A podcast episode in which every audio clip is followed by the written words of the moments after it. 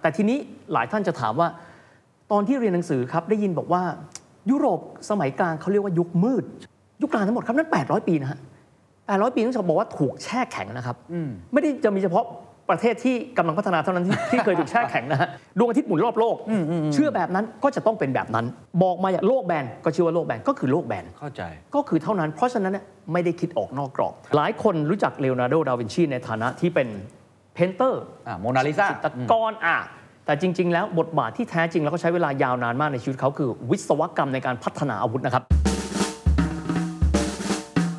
This is the Standard Podcast.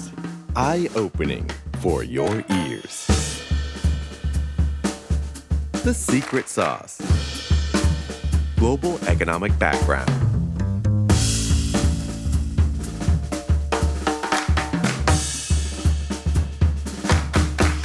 สวัสดีครับ ยินดีต้อนรับทุกท่านเข้าสู่ซีรีส์พิเศษของ The Secret Sauce นะครับ เป็นซีรีส์ที่ผมอยากจะนำเสนอมาก ๆ นะครับ เพราะว่าเราจะพูดถึงประวัติศาสตร์ เศรษฐกิจโลกสมัยใหม่ หรือเรียกอีกอย่างหนึ่งคือ พื้นเพแบ็กกราวที่มาที่ไปของเศรษฐกิจโลก ที่เราเห็นอยู่ในวันนี้ มหาอำนาจสหรัฐ จีน ฝรั่งเศส เยอรมนี ญี่ปุ่น มันมาถึงตรงนี้ได้ยังไง ชื่อบริษัทที่เราอาจจะเคยได้ยิน ชื่อนักวิทยาศาสตร์ พัฒนาการต่างๆ เขาพัฒนามาอย่างไร ใครคือมหาอำนาจในแต่ละยุค และจุดเปลี่ยนคืออะไร ซีรีส์นี้ต้องบอกว่าสนุกแน่ ๆ นะครับ เดี๋ยวลองไปคุยกันครับ เพราะว่าแขกที่ผมจะพูดคุยด้วย นั่งอยู่ข้าง ๆ แล้ว เป็นคนที่คุณหน้าคุณตากันเป็นอย่างดีนะครับ นั่นก็คือเฮียวิทย์สิทธิเวคินสวัสดีครับ สวัสดีครับเคนสวัสดีครับทุกท่านครับ ดีใจมากเลยเฮีย ดีใจเช่นเดียวกัน เราคำเป็นตอนๆมาหลายครั้ง อ่า วันนี้เราจะมาทำกันแบบเป็นซีรีส์เลยนะ ยาวกันแบบจริงจังมาก ต้องบอกนะครับว่าน่าสนใจเพราะว่าเอาแค่เคนเปิดประเด็นขึ้นมา บอก ครับ อยากทำซีรีส์นี้บอกว่าเฮียจุดเปลี่ยนของเศรษฐกิจโลกคืออะไร แค่นี้ก็น่าตื่นเต้นแล้วนะฮะ เพราะว่าประวัติศาสตร์โลกมันยาวนานมากถูกไหมเคน ๆ ครับ ไม่เคยคิดเลยนะฮะว่า แล้วอะไรล่ะ คือ driving force หรืออะไรคือพลังในการขับเคลื่อน ให้โลกวันนี้ไม่เหมือนเดิมอีกต่อไป ใช่ ซึ่งน่าสนใจมากนะ ซึ่งผมอยากให้เฮียเล่าถึงเอ่อจุดมุ่งหมายก่อน อืม เพราะว่าผมชอบมากเลยตอนที่เราคุยกันเนี่ยว่าเราอยากทำเรื่องประวัติศาสตร์เศรษฐกิจโลกเฮียบอกว่าไม่อยากพูดคำว่าประวัติศาสตร์ อืม อยากพูดคำว่าแบ็กกราวด์ อ่า พื้นเพที่มาที่ไป แสดงว่าเฮียมองเห็นความเชื่อมโยงระหว่างอดีต ปัจจุบัน อนาคต และสาเหตุที่เราต้องมาเรียนรู้ก็ต้องมานั่งฟังกันในวันนี้ทำไมเฮียถึงอยากใช้คำว่าแบ็กกราวด์มากกว่าแล้วจุดมุ่งหมายคืออะไรเฮีย อ่าอย่างนี้ครับ เวลาพูดถึงประวัติศาสตร์นะครับ เราจะนึกถึงไทม์ไลน์นะนะ เป็นเส้นการเดินทางของเวลา แต่พอเปลี่ยนคำครับเคน บอกว่าภูมิหลังโลกปัจจุบัน มันแปลว่าเราเอาปัจจุบันเป็นตัวตั้ง แล้วมองย้อนกลับไปว่า แล้วอะไรซึ่งเป็นเหตุปัจจัยให้โลกปัจจุบันมีหน้าตาเป็นแบบนี้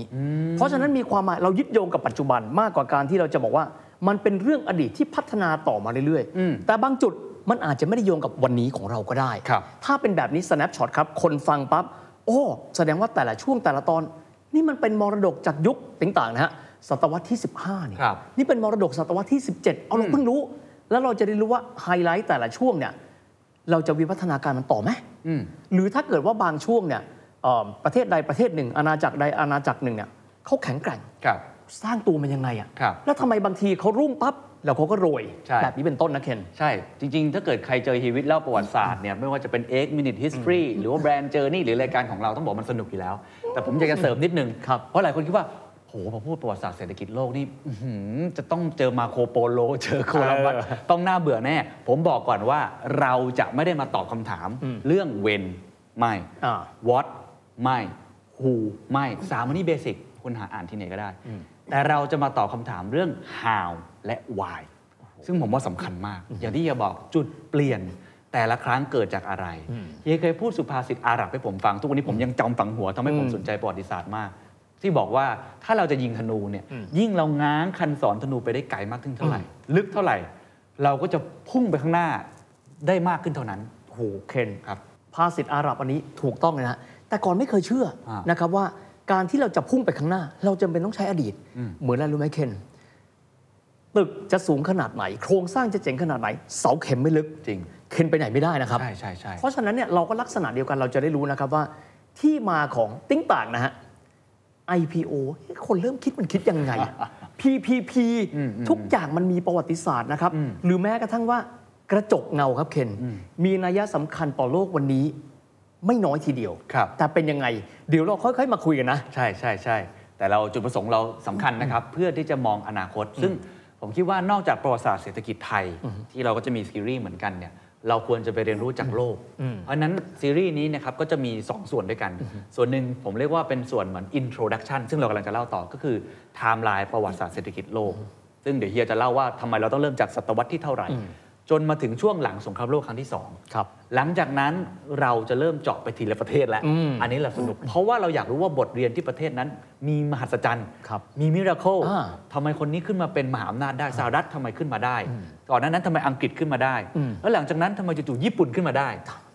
แล้วแต่ละประเทศทำไมบางประเทศถึงลงด้วย อ่าฮะ บางประเทศเคยยิ่งใหญ่ตุรกีเคยยิ่งใหญ่มากออตโตมัน หลายประเทศเคยที่จะขึ้นจุดสูงสุดทำไมมันค่อยๆ ดีคลายลง อ่า อันนี้แหละเราจะเล่าเป็นซีรีส์เจาะไปทีละประเทศด้วย เพราะฉะนั้นเราเริ่มตอนนี้กันก่อนดีไหมครับพี่เฮีย เอาเลยน่าสนใจครับ แล้วผมขอถามนี้ก่อน อืม จุดเปลี่ยนเศรษฐกิจของโลกมันมีหลายยุคหลายสมัยมา ครั ก บ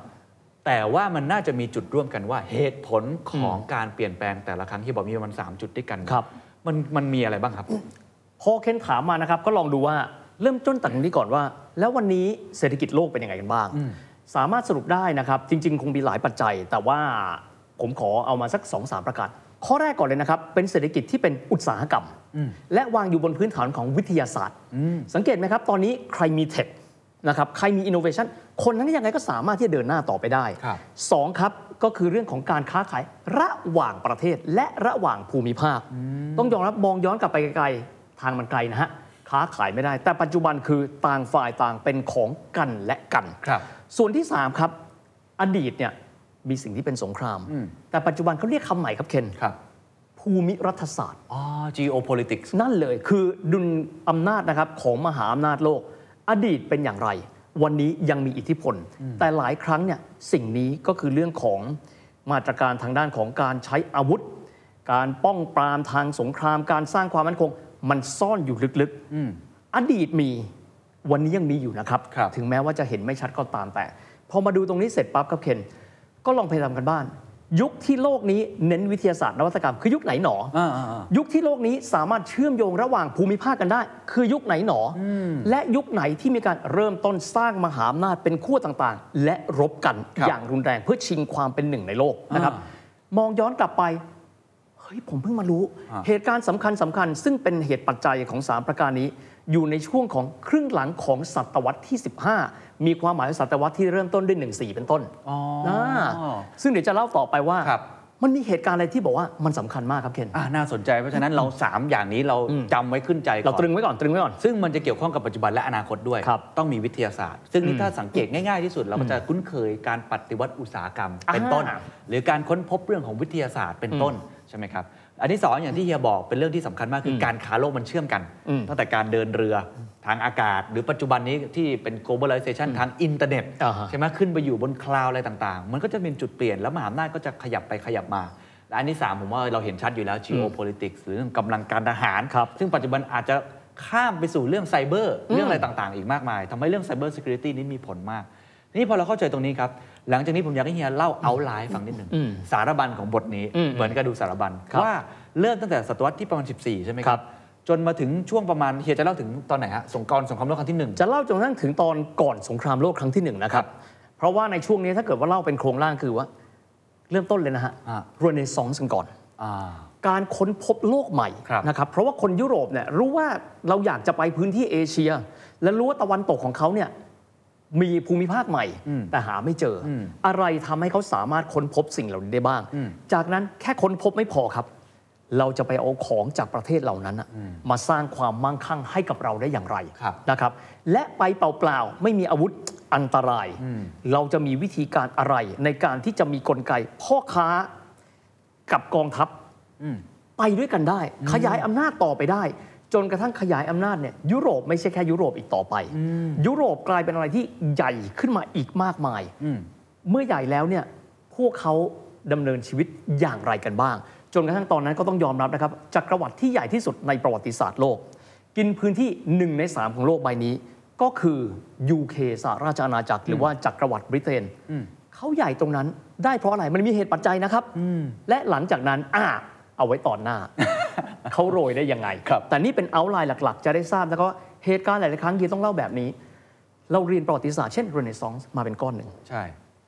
เอ่อนักสำรวจโลกสำรวจโลกแล้วเป็นอีกก้อนหนึ่ง อ่าโคลัมบัสอะไรต่าง อ่ะการขยายอำนาจของสเปนโปรตุเกสดัตช์และอังกฤษมาอีกก้อนหนึ่ง ๆ ใช่ใช่ใช่ แต่จริง ๆ ก้อนพวกนี้ครับ มันคือดอทใช่ไหมฮะ ฮะ วันนี้เราจะมา connecting dots อ่า ต่าง ๆ กัน จะได้เห็นว่าตลอดทางเนี่ยจริง ๆ แล้วมันเป็นเรื่องเดียวกันนะครับ ครับ แค่เล่ากันคนละครั้ง ครับอ่ะเราเริ่มเห็นดอทแล้วเมื่อกี้เฮียเล่าไปคร่าวๆจากเรเนซองจนมาถึงอังกฤษเป็นมหาอำนาจ ผมถามอีกมุมหนึ่งนี่ยังไม่ได้เริ่มเรื่องนะแต่ ครับ แต่แต่ผมว่าจำเป็นมากที่เราจะต้องเห็นป่าทั้งป่าก่อน ครับ ที่เราจะไปเจาะแต่ละต้นไม้เนี่ยมหาอำนาจแต่ละยุค ครับ ตั้งแต่เรเนซองจนไล่มาถึงสาราอาณาจักรเมื่อกี้ที่บอกว่าใหญ่ที่สุดเนี่ยมีการเปลี่ยนมือไหมครับ แล้วใครเป็นเอาแค่1นถึงสประมาณนี้ก็ได้ ซึ่งตอนนั้นสหรัฐอเมริกายังไม่มีเลยด้วย อ่า ซ้ำ ถูกต้อง ถูกไหมเพราะฉะนั้นเราจะได้เห็นภาพว่าไทม์ไลน์แต่ก่อนใครใหญ่สุด แล้วก็ไล่มาทีละยุคเอาสำคัญสำคัญๆก็พอครับ อืมๆถ้าสำคัญถ้าเรเนซองส์ก็ต้องยอมรับนะครับว่าก็จะเป็นทางด้านของนครรัฐฟลอเรนซ์ไม่เรียกว่าอิตาลีนะครับ ฮะฮะ เพราะอิตาลีแต่งเอ่อเขาแตกออกมาเป็นนครรัฐต่างๆ ก็ต้องยอมรับฟลอเรนซ์ฟลอเรนซ์ณเวลานี้ขอพรีวิวนิดนึงเขาเรียกว่ามันคือซิลิคอนแวลลีย์ ะตอนนั้นเหรอฮะ ของยุคเรเนซองส์ทำไมเดี๋ยวค่อยคุยกันนะฮะ ฮะฮะฮะ และนครรัฐใกล้ๆ ก็มีกำลังทหารด้วย แต่หลังจากนั้นสเปนครับ ครับ แข็งแกร่งขึ้นมาเพราะว่าได้ทองคำจากอเมริกาใต้มาเยอะนะฮะสเปนใหญ่มากถ้าไปดูแผนที่นะฮะสเปนใหญ่มากประเทศผอมๆอยู่ใกล้โปรตุเกส อ่า ไม่เบาเหมือนกันนะฮะ อ่าอ่าอ่า แล้วก็อีกหนึ่งประเทศเขาเดินเรือได้เก่ง ก็คือดัตช์ อ่า แต่เสร็จปั๊บหลังจากนั้นมันมีเหตุสำคัญที่ทวิสต์ครับ ฮะ กลายเป็นอังกฤษครับ อืม อ่าถ้าใครดูหนังเรื่อง Elizabeth the Golden Age ยุคทองของ Elizabeth วงเล็บที่หนึ่งนะฮะ ครับ นั่นคือจุดเปลี่ยนที่มีความสำคัญ แต่ว่าอย่างไรเดี๋ยวมาคุยกัน เพราะอังกฤษเนี่ยครองอำนาจอย่างยาวนานพอ ครับ สมควรทีเดียว แต่ยังไงก็ตามครับทุกอย่างครับ อนัตตาครับ มาแล้วที่สุดก็ไป ไม่มีอะไรอยู่จีรังยั่งยืน ครับ โอ้โห ขอบคุณมาก เห็นภาพชัดเจน อ่ะ เรามาเริ่มต้นเลย จุดที่หนึ่งที่วันนี้เราจะพลอตจุดแรกก่อน เริ่มต้นเฮียอยากเล่าตรงไหนก่อนครับ ศตวรรษที่ 14 ตอนนั้นเมื่อกี้บอกฟลอเรนซ์ใช่ไหม มันเกิดอะไร มันทำไมเรียกว่าซิลิคอนวัลเลย์หรือก่อนหน้านั้นมันเป็นอะไรยังไงครับ อ่านะครับอาขอเล่าแบบนี้แล้วกันนะครับว่า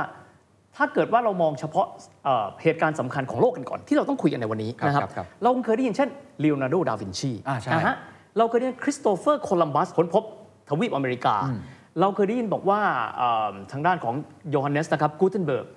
สามารถที่จะประดิษฐ์แท่านพิมพ์กันได้นะครับเราได้ยินว่ามีบาทหลวงชาวเยอรมันนะครับก็คือมาร์ตินลูเทอร์ อืม ที่มีการประกาศนะครับเรื่องของการวิพากษ์วิจารณ์นะครับพระสันตะปาปาลีโอที่ 10 ในเรื่องการขายใบไถ่บาปนะครับทั้งหมดเป็นเหตุการณ์สะเทือนโลกหมดเลย ครับ รวมถึงนอกจากนี้ยังมีเรื่องของวาสโกดากามาที่สามารถที่จะล่องเรือผ่านแหลมพูดโฮปไปมหาสมุทรอินเดียได้ เหตุการณ์สำคัญของโลกทุกท่านเชื่อไหมครับว่ามันอยู่ในกรอบ 50 ปีเท่านั้นเองนะฮะ ที่พูดมาทั้งหมดเมื่อกี้ ที่พูดมาทั้งหมดเนี่ยอยู่ในกรอบเวลาเดียวกันเกือบทั้งหมด ตัวละครสำคัญสำคัญที่เรายังจำชื่อได้ทุกวันนี้ นักเรียนต้องเอาไปสอบ อยู่ในช่วง 50 ปีเอง ถูกต้องก็คือตั้งแต่ปี ครับ 1452 จนกระทั่งถึง 1499 ลองคิดดูแล้วกันว่าเหตุการณ์ที่เปลี่ยนโลก อยู่ในช่วงกรุ๊ปปิ้งอะนะฮะ อ่า ผมคิดว่ามันกระจายนะ ตอนที่ อ่า เราเรียนเราเรียนเป็นไซโลใช่ไหมฮะ ใช่ใช่ใช่ใช่ แต่พอมันอยู่ในช่วงเดียวกัน แสดงว่ายุคนั้นมันต้องมีอะไรที่บันดาลใจครับ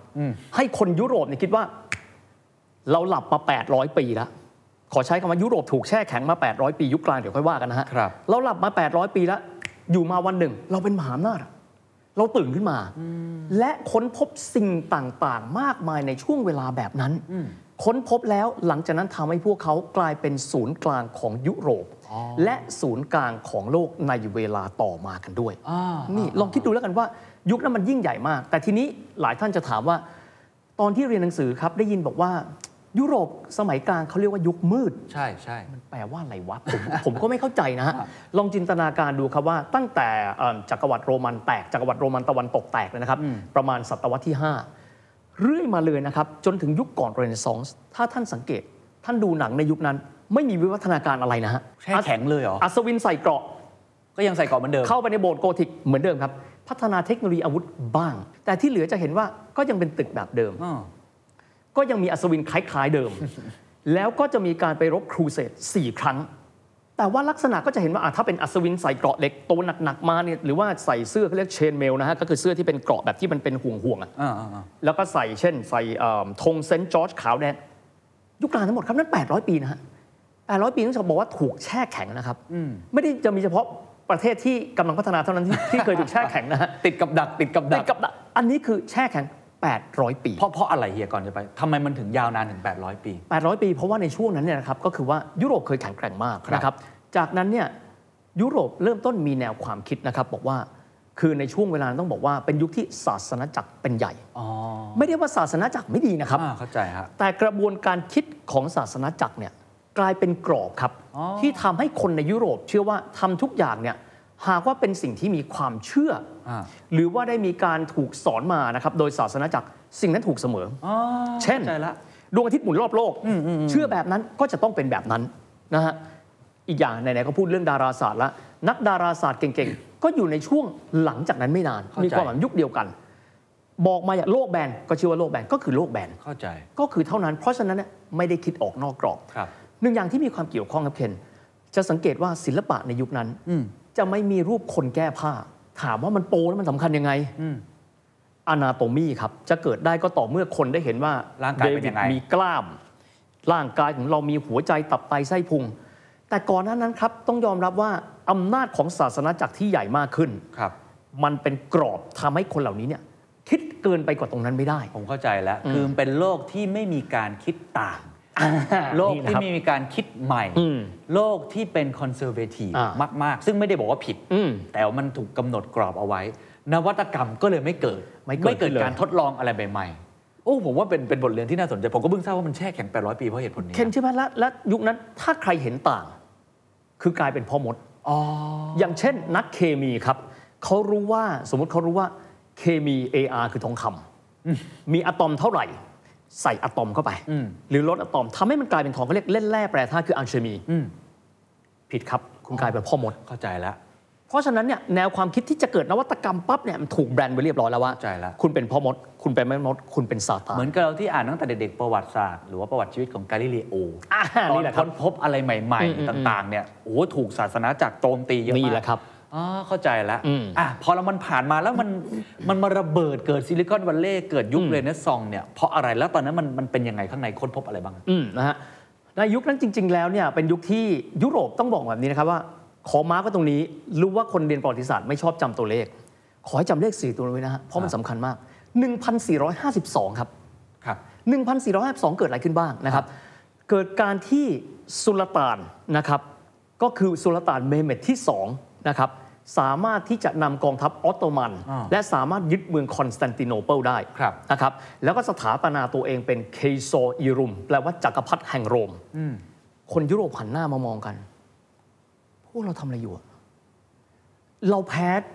ออตโตมัน อ่า และคนคริสต์ซึ่งอยู่ที่คอนสแตนติโนเปิลสิ่งที่เขาออกมาก่อนที่เมืองนั้นจะถูกยึดโดยออตโตมันคือเขาเอาเอกสารต่างๆ ซึ่งเอกสารพวกนั้นบางครั้งมีอายุเป็นพันปี เป็นเอกสารที่บันทึกเอาไว้ในสมัยโรมครับ อ๋อ ถามว่าสำคัญยังไงแปลนสถาปนิกค อ๋ รั อบ เข้าใจแล้ว ความรู้ ความรู้ ความรู้ต่างๆ ที่มิได้อยู่ในกรอบของศาสนาจักรย้ำนะครับ ไม่ได้บอกศาสนาจักรไม่ดีนะฮะแต่การที่เป็นกรอบที่เข้มงวดมากเนี่ยหลังจากนั้นคนยุโรปก็เอากลับไปผนวกกับยุคก่อนหน้านั้น คนยุโรปตายเป็นเบื่อตอนนี้เราโควิดใช่ไหมฮะ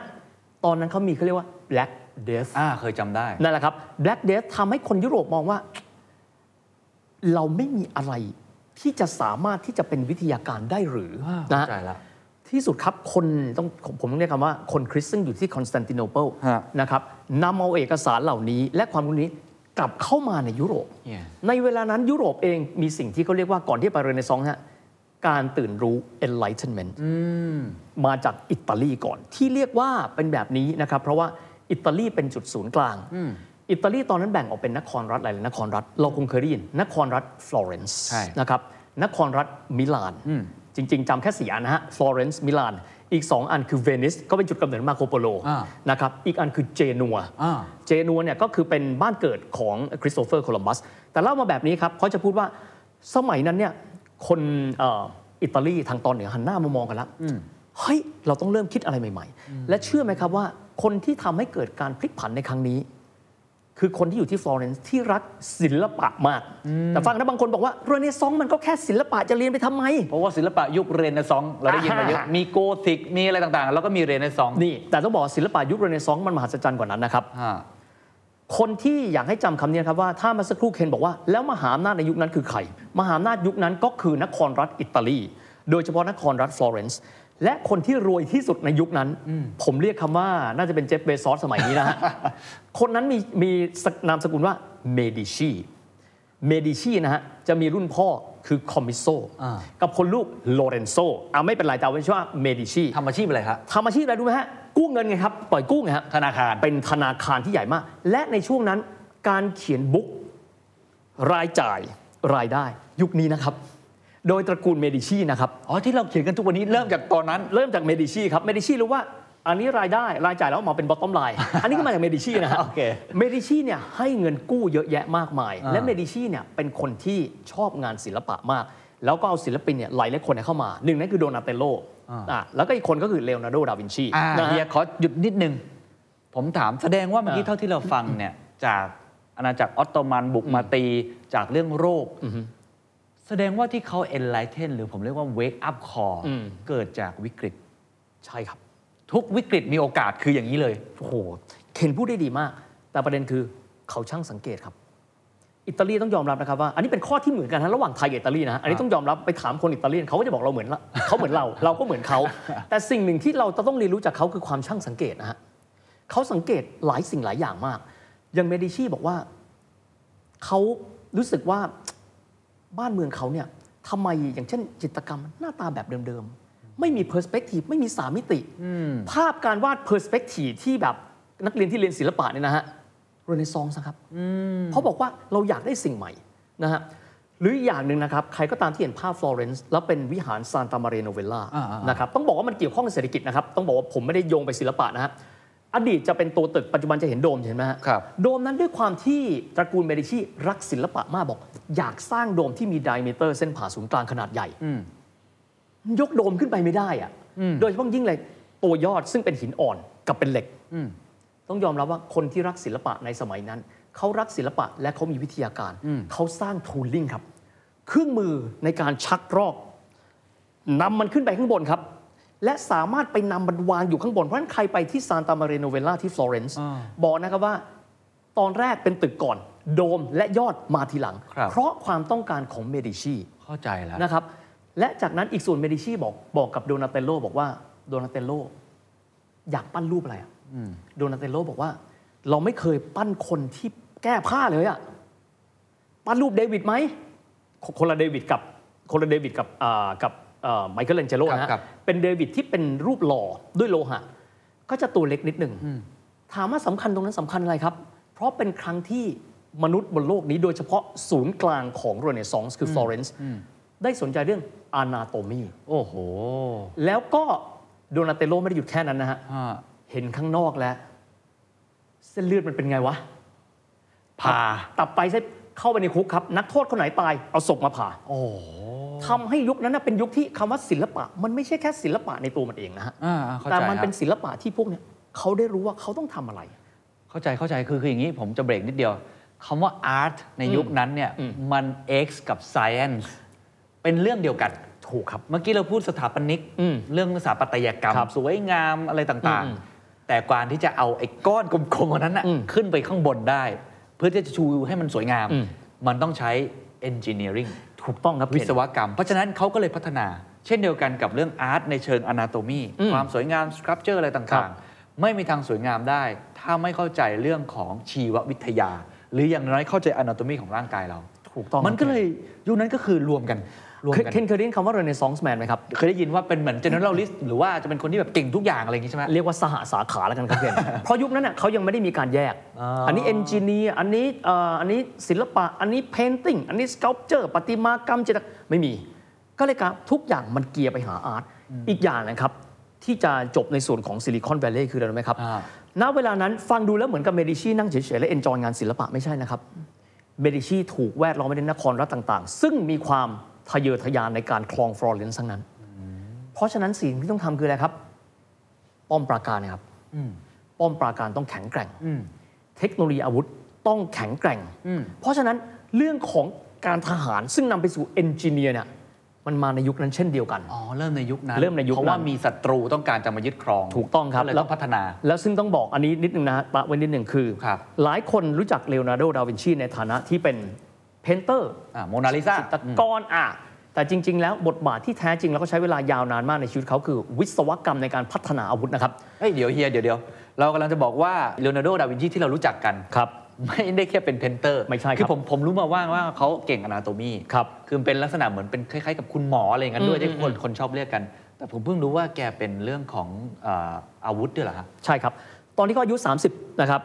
เขาย้ายจากฟลอเรนซ์ซึ่งเป็นซิลิคอนแวลลีย์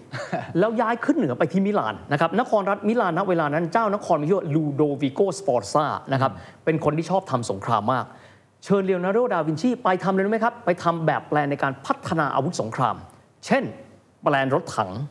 ไม่ตลกนะฮะ แปลนรถถังนะครับ หน้าไม้ขนาดยักษ์ซึ่งใช้แทนคาตาพัลส์นะครับ ยังมีปืนซึ่งสามารถยิงได้ทีเดียว 10 นัด และสามารถหมุนได้ 3 ครั้งนะครับ ในการที่จะยิงโดยที่ไม่จำเป็นต้องโหลดกระสุนเสียเวลาในการโหลดกระสุน เฮลิคอปเตอร์ครับ เพราะฉะนั้นเนี่ยช่วงเวลาที่เขาอยู่ที่มิลาน เขาเป็นช่วงเวลาที่เขาใช้ทักษะเอนจิเนียร์เยอะมาก หลังจากนั้นกลับมาจากฟลอเรนซ์ไอ้ยกลับมาจากมิลานมาทำอะไรต่อไหมฮะ ฮะ มาสร้างป้อมปราการในการป้องกันอาวุธของตัวเองที่ฟลอเรนซ์ต่อครับ เพราะฉะนั้นทุกอย่างมันมันมันมันเป็นสิ่งที่เรเนซองส์ไม่ใช่แค่เรื่องของการทำศิลปะสวยงาม แต่เป็นวิทยาการโดยรวม คือถ้าฟังก็คือเรเนซองส์เป็นซิลิคอนวัลเลย์ อ่า เป็นคลัสเตอร์ของคนเก่ง มี VC ที่ชื่อว่าเมดิชี นี่แหละครับ ในการให้เงิน ถูกต้องเป็น VC ถูกแล้วครับ ใช่แล้วครับ ส่วนเลโอนาร์โด ดาวินชีเป็นเหมือนอินเวนเตอร์ นี่แหละครับ เป็นอีลอนมัสอะไรแบบนี้ในการผลิตนวัตกรรมต่างๆ ซึ่งหลากหลายรอบด้านมาก ถูก ทำให้ยุคนั้นเป็นยุคที่มีสหวิทยาการพัฒนาขึ้นมาพร้อม ๆ กัน ใช่ครับ อ่ะ เราเห็นภาพไปแล้วว่ายุคเรเนซองส์ที่เฮียเปรียบเทียบดีมาก ผมชอบซิลิคอนวัลเลย์แล้วผมก็เปรียบเทียบเรื่อง VC Inventor ใช่ Startup ใช่เลยครับ ต่างๆ ใช่เลยครับ หลังจากนั้นโลกก็ไม่เหมือนเดิมอีกต่อไป เพราะทุกคนผมเชื่อว่าก็คงจะถ่ายทอดเทคโนโลยีกัน ครับ ก๊อปปี้กัน อ่าเคนพูดได้ดีเพราะตอนนั้นมีแท่นพิมพ์แล้วไงครับ เพราะกูเทนเบิร์กนะครับผลิตแท่นพิมพ์ในปี 1460 ทำไมทำไมเฮียถึงเรียกเรียกได้ว่ากูเทนเบิร์กเป็นการเปลี่ยนแปลงที่สำคัญมาก เพราะว่าสมัยก่อนนะครับ นึกสภาพดูไม่มีเทคโนโลยีการพิมพ์ไบเบิลหนึ่งเล่มอะการที่เคนจะได้มาแปลว่าอะไรครับ ต้องมีคนคัดลอกให้เคนถูกไหมครับ โอ้แต่ก่อนคัดลอกกันเลยเหร ต้อ อง ครั คั บ ดลอกครับ แล้วก็ต้องส่งไป เพราะฉะนั้นเนี่ยในหนึ่งในในหนังสือหนึ่งเล่มเนี่ยอาจจะต้องใช้เวลายาวนานมากกว่าที่จะมีการมัลติพลายคือขยาย เข้าใจละ นะ เข้าใจละ หนังสือเป็นสิ่งที่มีค่ามหาศาลในยุคนั้น และการที่กูเทนเบิร์กถือว่าเปลี่ยนโลก เพราะว่าทำให้ไอเดียของคนคนหนึ่ง ถูกเผยแพร่ไปหาบุคคลอื่นได้จากร้อยเป็นพัน ซึ่งต่อไปเดี๋ยวเราคงได้เล่าว่า อิทธิพลของเขานั้นมหาศาล แต่ว่าในช่วงเรเนซองส์ผมเอาเท่านี้ว่ามันทำให้ความรู้ทางด้านเรเนซองส์มันถูกเผยแพร่ไปในระยะหลังในวงที่มีความกว้างกว่ายุคเดิ อ่าผมเข้าใจ ที่ ละ คุยกันสองคน อืมเข้าใจละ คุยกันไม่กี่คนเป็นแบบนี้เป็นต้น คือจะเรียกได้ว่ามันจะเป็นโลกปิด ถ้าเกิดไม่มีกูเทนเบิร์ก ใช่ เร เลย เนซองส์จะอยู่แค่เรเนซองส์ ใช่ครับ ไอ้กูเทนเบิร์กผมเปรียบเทียบเหมือนอินเทอร์เน็ตกระจายความรู้ออกมาทำให้เราสามารถรู้ว่า อ๋อซิลิคอนวัลเลย์เกิดอะไรขึ้น งั้นเราลองมาสร้างวังจันทร์วัลเลย์ในบ้านเราได้บ้าง มันก็เลยก๊อปปี้กันไปก๊อปปี้กันมาเรียนรู้กันไป ซึ่งก็เลยทำให้กูเทนเบิร์กมีความสำคัญอย่างยิ่งในการไอเดียที่ดี ไอเดียที่สามารถพัฒนาได้ ต่อยอดกระจายไปสู่ทุกพื้นที่ ถูกต้อง เขาเรียกว่าสมัยก่อนมัน scarce คือมันมีความจำกัด ตอนนี้มันคือ abundance อ่า ขยายได้ไม่มีวันจบวันสิ้นเรียกแบบนี้แล้วกันนะฮะ สุดยอดครับอ่ะแล้วหลังจากยุคนั้น อืม เราจะข้ามไปสู่อีกยุคหนึ่ง ผม อ่ะ เข้าใจว่าเฮียกำลังจะเปลี่ยนผ่านและ อ่ะ เปลี่ยนชัปเตอร์แล้ว ผมขอไปที่อีกช่วงกรอบเวลาใกล้กันครับเคน ครับ อ่ะเมื่อสักครู่บอกเมดิชีเป็นอ่า VC ในเชิงของนวัตกรรมและก็วิทยาการ ะ ไปดูกันที่ราชสำนักสเปนหน่อยไหมครับ ราชสำนักสเปนนะครับ ยิ่งใหญ่มากครับ อ่า ราชสำนักสเปนถ้ามองแผนที่นะฮะเขาอยู่ติดกับแอตแลนติก ประเทศติดกันเขาเป็นประเทศเล็กๆชื่อโปรตุเกสเราจะต้องเอากองเรือที่แข็งแกร่งของเรา ในการไปหาทรัพยากรที่เอเชีย และหาดินแดนใหม่ ปัญหาคืออะไรรู้ไหมครับ อ่ะ ไม่มีนักสำรวจครับ สเปนมีกองทัพเรือครับเคนสเปนมีกองทัพเรืออยากกันนั้นเลย ราชสำนักสเปนต้องใช้คำว่าด้วยความเปิดกว้าง อันนี้ขอเปรียบเทียบคล้ายๆสิงคโปร์นะค ครั รับ เอาคนที่เก่งๆ ที่ไม่ใช่คนสเปนไหมแล้วให้เขาเป็นนายเรืออแล้วพาเราไปในดินแดนที่สำคัญ อืมอืมอืม มีชายชาวเจนัวคนนะครับนครรัฐเจนัว ครับ บอกว่าอยากกันนั้นเลยในเมื่อเจนัวไม่คิดที่จะไปไหนนอกจากการที่จะปกป้องอยู่ในพื้นที่เมดิเตอร์เรเนียน เข้าไปรับใช้ราชสำนักสเปน และก็บอกนะครับพระเจ้าเฟอร์ดินานด์ที่สองบอกว่า พระองค์ข้าขอกองเรืออและกองทัพ เพื่อที่จะไปหาจีนและอินเดีย ครับ ตามที่มาโคโปโลเคยบอกไว้ อืม เอาแล้วไงทำกันบ้านมา จนกระทั่งในปี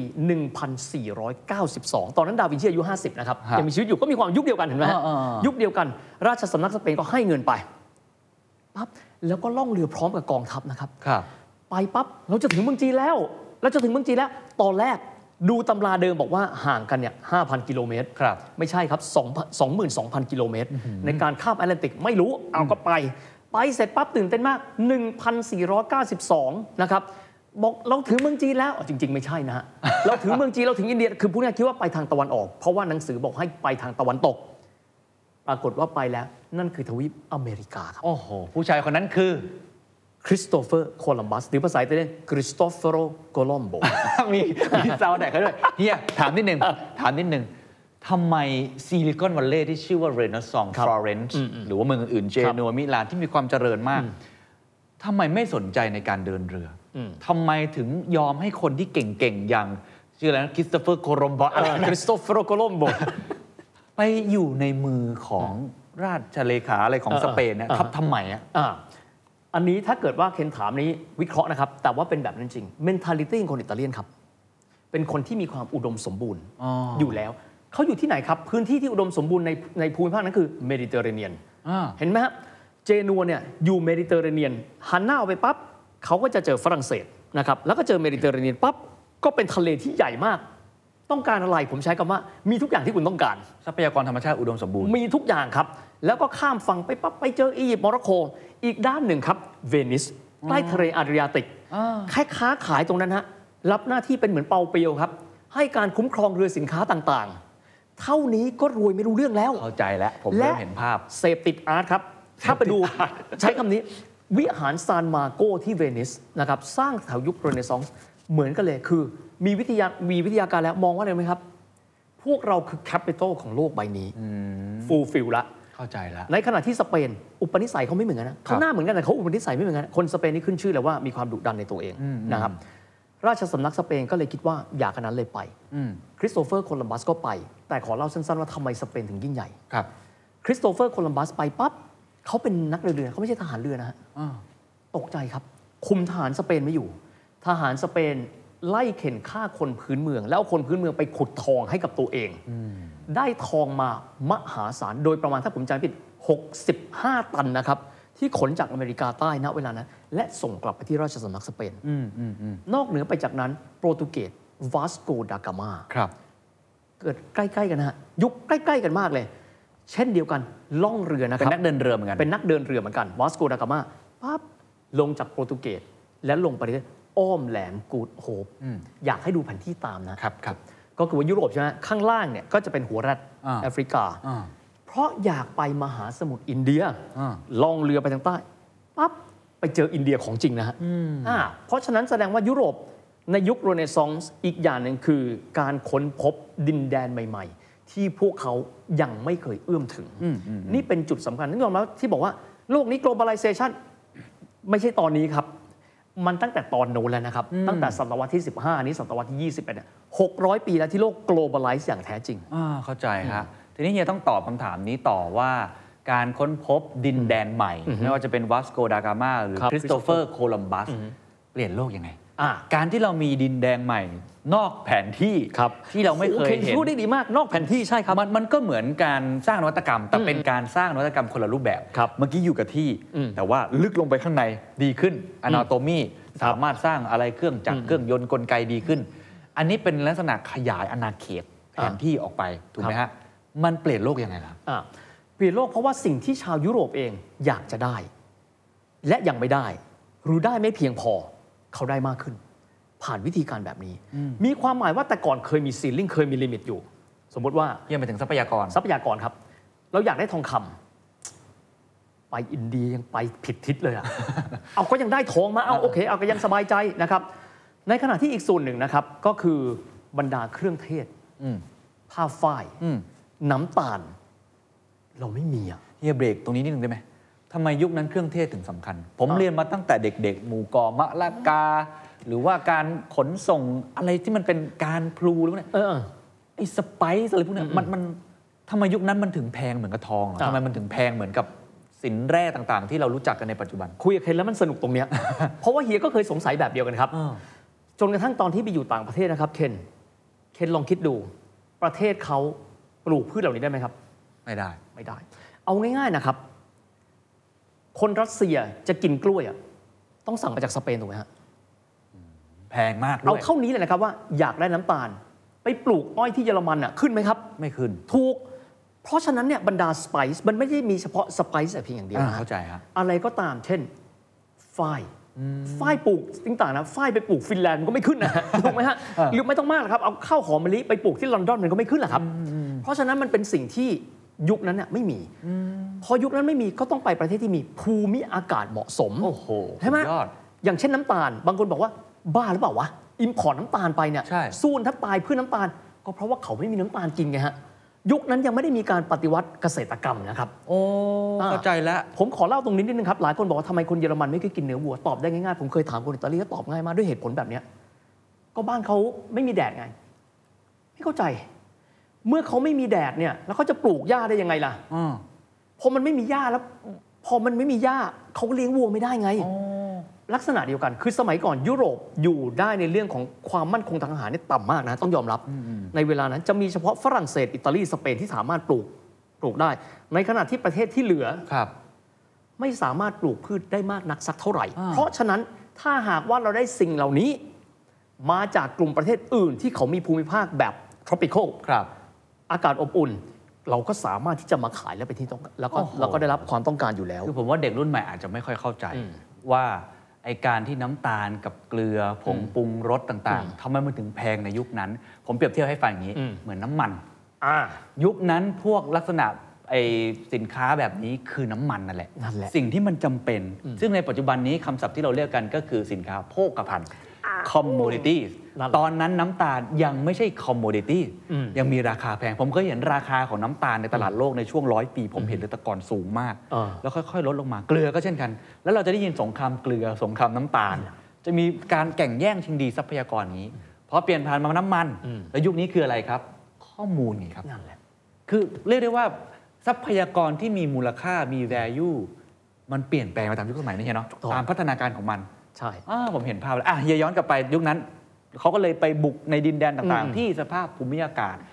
เอื้อต่อการผลิตทรัพยากรที่เขาไม่สามารถทำได้ ครับ แล้วยังไงต่อฮะ ซึ่งตอนนั้นเนี่ย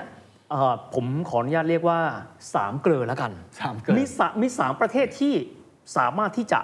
ไปยังมหาสมุทรอินเดีย แล้วก็ไปยังประเทศที่สามารถมีสไปซ์หรือว่ามีพืชต่างๆ เหล่านี้ได้ ก็คือดัตช์ อ่าน นะครับโปรตุเกสแต่ดัตช์นี่เล็กที่สุด โปรตุเกสก็ได้กรองลงมา และสเปนนี่ใหญ่ที่สุดนะครับก็จะเดินเรือผ่านแหลมกูดโฮป ครับ ซึ่งแหลมกูดโฮมในยฟังแล้วมันใกล้ๆถ้าดูแผนที่นะฮะ ซึ่งเดี๋ยวตอนหลังจะบอกว่าเขาต้องขุดคลองสุเอต อ่าๆ เพื่อเป็นการตัดทาง โอเค ข้ามไปเสร็จปั๊บ สังเกตหลายอย่างไหมครับ กรอบเวลาตรงนั้น ตรงกับบ้านเราตรงไหนครับ อยุธยาเหรอครับ ถูกต้องครับ และสังเกตนะครับว่าถ้าหากว่าเราดูหนังเช่น บุพเพสันนิวาสทำไมมันมีฝรั่งเศสวะทำไม ใช่ มันมีดัตช์ทำไมมีโปรตุเกสทำไมมันมีญี่ปุ่น แถมคนที่บันทึกประวัติศาสตร์อยุธยาชื่อว่าคนไทยเรียกว่าวันวลิต จริง ๆ ก็คือคนดัตช์ชื่อว่าฟานฟลีดคนดัตช์ชอบมีฟานนะฮะฟานปัสเทนฟานบอมเมลนะฮะฟานฟลีด อ๋อ เพราะว่าเขาคือคนดัตช์ที่กำลังจะผ่านไปที่บัตตาเวียก็คือจาการ์ตาปัจจุบันเนี่ยแล้วคนต่างชาติเหล่านี้เขาใช้อยุธยาเป็นท่าพักครับ เพราะฉะนั้นมันส่วนใหญ่มันก็เลยมี3ามชาตินี้ สามชาตินี้ มา เป็นหลั แวะ ก เวียนในช่วงพระนารายณ์ สเปนอาจจะไม่เยอะนักสักเท่าไหร่นะ อ่า แต่โปรตุเกสเยอะมาก ทองหยิบทองหยอด นี่แหละครับ ที่เรากินกันทุกวันที่ผมเคยสงสัยตั้งแต่เด็ก ๆ ว่า อ่ามั มันคือขนมไทยไม่ใช่หรือ อ่า แล้วก็มีอาจารย์บอกไม่ใช่ ทองหยิบทองหยอดคือของโปรตุเกส อ่า ผมก็แบบงงไม่เข้าใจ เจ้าพระยาวิเชยเยนนี่แหละครับ ลูกครึ่งโปรตุเกสกับอ่าโปรตุเกสกับกรีซ อ๋อ กับกรีก เพราะฉะนั้นจะเห็นว่าทำไมมันเยอะ ผมว่างง แล้วทำไมเป็นคนดัตช์แล้วมาเขียนหนังสือเกี่ยวกับอยุธ ยา พอตอบง่ายมากเลยครับ เพราะว่าช่วงนั้นนะเขาเดินเรือแล้วเขาผ่านมา เข้าใจ แต่ แล้ว ว่าเขาไม่ได้เอาบ้านเราครับ เขาใช้บ้านเราเป็นท่าพัก แล้วเขาเดินทางต่อไปที่อินโดนีเซีย อ๋ออ๋อ นะฮะ อ๋อ เพราะฉะนั้นยุคสมัยพระนารายณ์ต้องบอกว่าเอ่อคนไทยควรจะภูมิใจนะฮะ บ้านเราไม่ว่ากี่สมัยก็ตามที่ผ่านมาเราเป็น international metropolitan มหานคร เออ ซึ่งมีความเป็นอินเตอร์ระดับโลก สมัยพระนารายณ์มีการบันทึกว่าอายุทยามีคนไทยและต่างชาติ ถึง 1 ล้านคนนะครับ โอ้โห คือเป็นมหานครเพราะเป็นท่าพักอะฮะเป็นเหมือน อ่า เหมือนเมือง อ่า ท่าใหญ่ ผมก็ไม่รู้ยังไงแต่ว่าฝรั่งเขาก็ไม่ได้เอาเรา แต่แต่ก็เอาเป็นว่าเราเป็นท่าพักที่เราอินเตอร์ ญี่ปุ่นเวลาเขาค้าขายตอนเขาเริ่มต้นค้าขายละ อืมอืมอืม เขาก็มาแวะพักที่บ้านเราด้วยเช่นเดียวกัน ครับ เนี่ย เพราะฉะนั้นแสดงว่า 3 ชาติเมื่อกี้ที่เฮียบอก ไม่ว่าจะเป็นดัชโปรตุเกส สเปน เปนรุ่งเรืองขึ้นมา อืม เพราะเขาสามารถเชื่อมโลกได้เขาเดินเรือได้ นี่คือนวัตกรรมที่เขากุมอำนาจเอาไว้ ถูกครับ แล้วเขาเดินเรือเก่งกว่าคนอื่นถู เขา กไหมฮะ ต้องบอกสองอย่างนะเคนสำคัญมาก อ่า เดินเรือเก่งและต้องมีกองทัพหนุนนะครับ ลองคิดดูครับว่าถ้าเกิดว่ามาเปล่าๆนะฮะ อ่า โดนโจรสลัดล่าตั้งแต่กลางทางมาเรียบร้อยแล้วนะฮะไปปั๊บสมมุติว่าเรือโปรตุเกสเห็นเรือดัตช์ไม่ชอบน่านว่ะ จริงแม่งเลย สมมติไม่ได้นะครับ เพราะฉะนั้นไปโดยธรรมชาติของฝรั่งเลยคือพ่อค้าไป กองทัพไปควบคู่กัน เพราะฉะนั้นทัพเรือครับจึงมีความสำคัญมาก ก็จะเป็นเรือที่ไปพร้อมกันตลอดทาง เพื่อย้ำให้มั่นใจนะครับว่าไปแล้วกลับมาต้องปลอดภัยด้วย ไปเจอคนพื้นเมืองไม่รู้ว่าใจดีหรือใจร้าย อ่าอ่า อย่างน้อยไปปั๊บ ครับ เรามีปืน อืม ชั่วดีคือฉันสามารถเอาสินค้าจากคุณได้ โดยที่คุณขัดขืนไม่ได้ อืมอืมอืมเข้าใจแล้ว เพราะฉะนั้นมันเป็นการค้าคู่กับในแง่ของกองทัพ นั่นแหละครับ ไปด้วยกัน ไปคู่กันเลยครับ ซึ่งเดี๋ยวจะเล่าต่อไปว่า รูปแบบแบบเนี้ยที่เขาที่เขาสนที่กำลังกันเนี่ยมันก็มีอยู่หลายที่เหมือนกัน อ๋อ นะครับแต่ยุคนั้นต้องบอกเป็นยุค ครับ ที่รุ่งเรืองมากนะครับของสามชาตินี้นำโดยสเปน แต่สเปนสนใจอเมริกาใต้มากกว่า เพราะทองคำ อืม ชัดเจนเลยฮะ เข้าใจแล้วอ่ะหลังจากยุคนั้นไม่มีความเปลี่ยนแปลงอะไรอีกหลังจากนั้นที่เป็นจุดเปลี่ยนสำคัญสคัญๆของเศรษฐกิจโลกครับ อ่าฮะทางสเปนครับ มีการประกาศสงครามกับอังกฤษในเวลานั้น เป็นสงครามทัพเรืออ อ และส่งกองเรือที่มีชื่อว่าอาร์มาดาอาร์มาดาเนี่ยคือเรือรบ 150 ลำ คือมืดฟ้ามัวดินนะครับ ขึ้นไปที่อังกฤษยังไม่ทันถึงกองทัพอังกฤษนะฮะ เจอคลื่นลมของทะเลอังกฤษครับ แล้วเจอโขดหินครับ จนกระทั่งพวกอังกฤษชอบพูดเล่นเสมอๆว่า nothing can beat English sea and English stones in our sea ทางด้านของรัฐบาลของเนเธอร์แลนด์บอกว่า เอางี้ไหม PPP พี่ มีตั้งแต่ยุคนั้นแล้ว แปลว่าอะไรอะ list ครับ IPO ด้วยนะครับ อะ คนแรก ๆ ที่เดินทางตะวันตกไกลมาก อ่า คนนั้นมีชื่อว่าพระถังซัมจั๋งครับ เฮ้ยใจอิ๋วจ้า The secret sauce. Global economic background. The Standard Podcast. Eye opening for your ears.